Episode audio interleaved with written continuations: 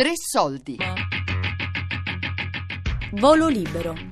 Dichiara D'Ambros.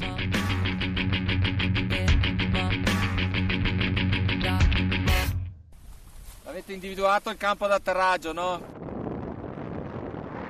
Sei in discendenza, quindi punta sempre l'atterraggio. Se sono bolle lasciamo stare, basta solo pizzicare i comandi nell'attraversarla, ma non ci mettiamo a girarla, eh, mi raccomando.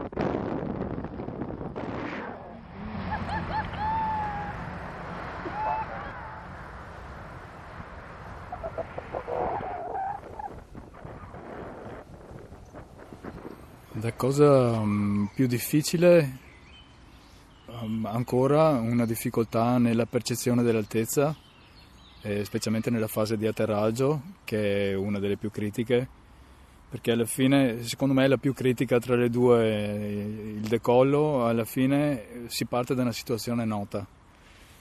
E l'atterraggio invece è un approdo da, in qualche modo, una situazione tridimensionale che ti dà infinite possibilità. Ecco, la, la percezione dell'altezza in atterraggio invece diventa critica eh, nel momento in cui c'è questo spazio che a terra diventa, sembra una, una, cosa enorme e poi invece dall'alto è veramente molto piccolo e nella dimensione del volo, senza avere la possibilità di fermarsi per per pensare perché la vela comunque continua ad andare non si può come dire aspetta un attimo che scendo che devo, che devo riflettere o devo concentrarmi. Ecco lì non è possibile quindi le decisioni vanno prese istantaneamente molto rapidamente e quindi ecco questa è la cosa più difficile. Procedi per altri 50 metri ci siamo quasi. Bene impostiamo la virata a sinistra con il peso e con il comando, quindi peso a sinistra, solleva il destro, traziona un po' il sinistro e siamo in virata. Mantieni la virata così costante, allargandola solo leggermente un po' sopravvento. Bene così. Adesso Fabiano facciamo il percorso di sottovento, quindi procedi dritto a bordo campo in favore di vento e a fondo campo faremo una virata a sinistra che è la virata base, per poi effettuare il percorso di base in fondo al campo. Bene così. Bene Fabiano, facciamo ora la virata finale. Esci dalla selletta, gambe erette, vela leggermente frenata, siamo stabili, molto bene. Ora cominciamo a far correre la vela sui comandi progressivamente, adesso su tutto, picchiata finale, continua a tenere sui comandi e ci prepariamo per la frenata finale inizia dolcemente a frenare, un po' di più, un po' di più e adesso affonda i comandi completamente giù tutto. Molto bene, controlla un attimo la vela, tienila lì sopra la testa, adesso sui comandi ti giri velocemente e poi giù tutto. Molto bene, ottimo controllo, bravo Fabiano.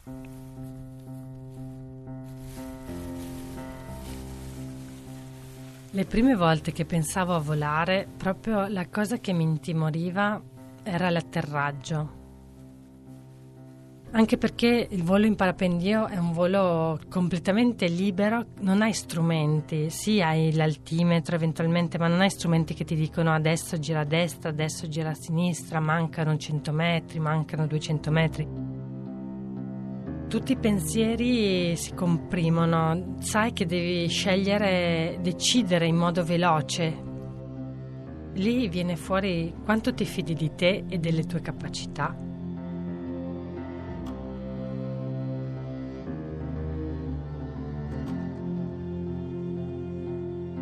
Dobbiamo immaginare il volo, soprattutto il volo impegnativo di distanza, eccetera, non tanto come una difficoltà fisica come un maratoneta, ma piuttosto come uno che sta facendo una partita a scacchi.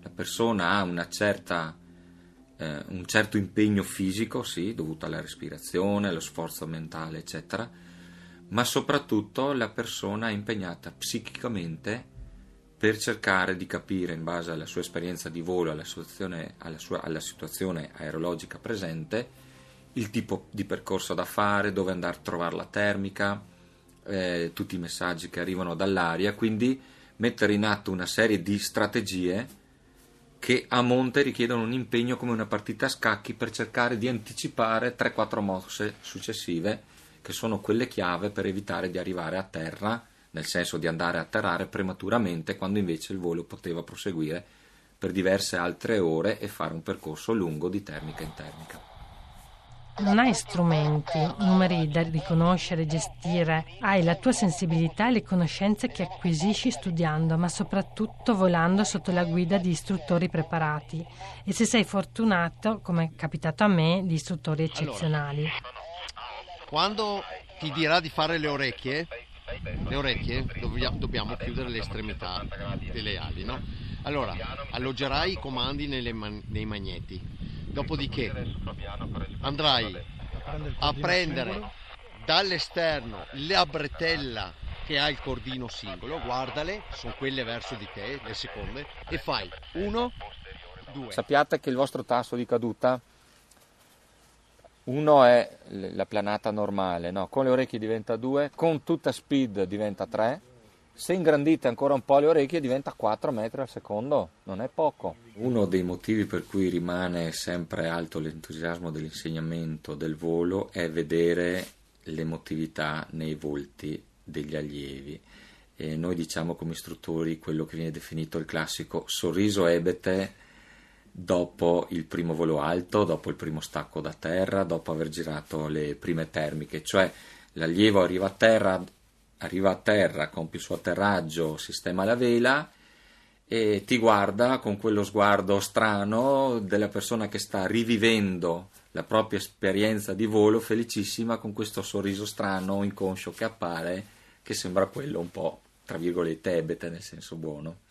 Per cui quella è sempre un'espressione particolare che rimane, diciamo, anche impressa nell'istruttore per ogni allievo che incontra e poi quella che è la felicità generale di provare un'esperienza che è quella del volo, del volo in parapendio che chiaramente è limitata comunque a pochi per sua natura. Mi sono fatto una promessa, sapendo che il parapendio è uno sport comunque estremo, molto delicato, che richiede una conoscenza dell'aria, delle tecniche di volo, che richiede una fiducia totale tra allievo istruttore e tra istruttore allievo io eh, mi sono ripromesso non tanto di favorire la diffusione del volo e cercare di far sì che le persone frequentino un corso di parapendio, cioè invogliarle a volare, ecco, questo non è nei miei interessi, nei miei compiti, quanto piuttosto dire che vuoi proprio fare un corso di parapendio, ci tieni veramente,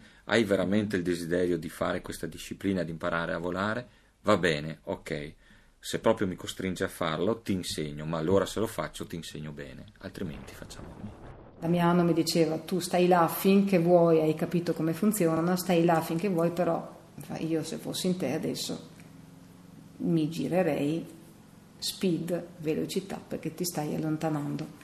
Effettivamente ero parecchio distante dall'atterraggio ed ero controvento, quindi eh, lì mi sono fatta prendere un po' dall'ansia e dire, aspetta, mi sono fatta prendere da questa emozione grande di salire, salire, salire, però salendo mi allontanavo anche, quindi eh, e se non torno? E se non torno? E poi ho pensato, sì che torno, perché mi ha insegnato a tornare. E questa concentrazione, questo modo di convincermi che comunque le cose che mi stavano insegnando le dovevo mettere in pratica ed ero lì apposta, mi ha comunque fatto stare calma, tornare e riprendere un'altra termica, perché ne ho ripresa un'altra, ma a quel punto però ho deciso io di scendere volontariamente, perché era il momento di scendere. Quindi ecco, quello è stato il mio primissimo risultato per poter dire ho deciso io di scendere perché va bene così, mi accontento. Ecco, questa è una cosa, una cosa del volo che eh, non riesco ancora ad afferrare, cioè non ho ancora la, la sensazione e la consapevolezza di cosa sto facendo in realtà. Per questo che in volo cerco di pensare ma, e mi dico ma guarda che stai volando, stai, sei, sei, in aria, cioè sei sospeso. Ecco, questo è qualcosa su cui ancora sto lavorando e comunque tuttora un'esperienza superiore alle mie aspettative e quindi ho molta altre aspettative che me lo diventi sempre di più, insomma. Non so, trovo tutto molto molto unico. Quella sensazione unica, proprio, indescrivibile a parole. C'è gente che ha sorvolato il, il Monte Bianco, anche se capita poche volte. E, sì, però volare alto bello fino a un certo punto, insomma, è volare proprio in genere. Qualche volta eh, ci si diverte di più a fare una planatina bassa in compagnia che, che andare a fare un cross di 100 km. Vado per aria solo se sono sicuro che le situazioni sono piacevoli, andare sopra le montagne che ho sempre visitato e riuscire a vedere camosci, riuscire a volare, a volare insieme con gli uccelli. E a proposito di uccelli, ho fatto una gara in Brasile dove un, un avvoltoio grande, credo 3 metri di, di apertura aree, dopo mezz'ora che volavamo assieme, mi stava venendo addosso e credo, anzi sono quasi sicuro che si era addormentato in volo. E gli ho fatto un urlo e questo qua ha stallato e mi è passato sotto i piedi e poi ha ricominciato a volare con me senza darmi problemi.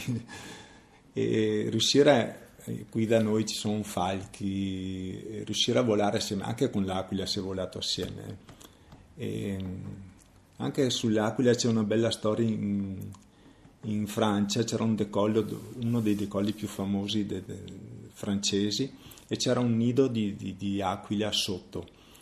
Eh, sono intervenuti ambientalisti e, e, hanno spostato tutto il decollo in, a 600-700 metri da un'altra parte, hanno dovuto tagliare piante per fare il decollo e tutto quanto. Dopo due anni la coppia d'aquile si è trasferita e ha fatto, ha fatto il, il nido sotto l'altro decollo. sì che, probabilmente il volo del parapendio è un volo così lento e così mm, che, che, ai rapaci non dà problemi. Poi c'è quella storia bellissima di, di Darrigo che ha volato con le aquile, che ha portato il, le oche dalla Scandinavia fino a portandosi dietro le, le aquile le aveva praticamente allevate e gli volavano assieme proprio riuscivano ad andare sulle braccia mentre lui volava col parapendio, sono cose bellissime proprio.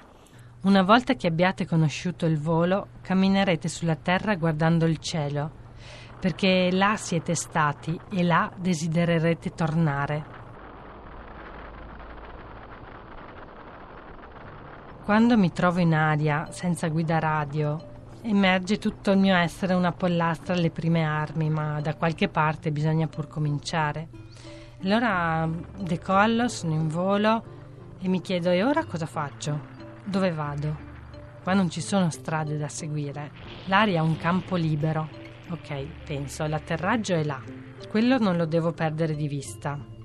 Poi respiro e sento una strana ma profonda tranquillità e senza volerlo sorrido. Sto volando. Solo il suono e la consistenza dell'aria. La vela mi sostiene mi permette di stare quassù, in volo libero.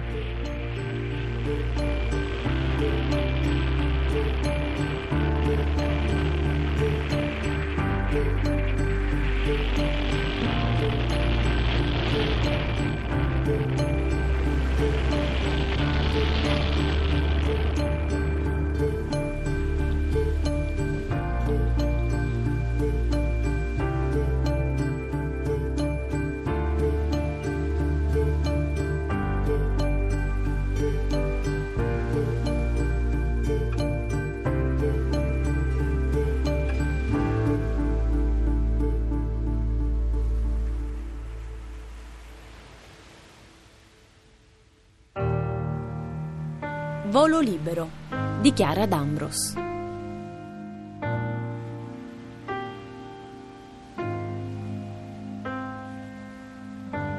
Regia di Daria Corrias.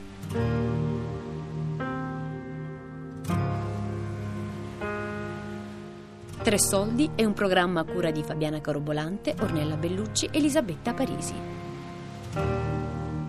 Tutti i podcast su tresoldi.rai.it.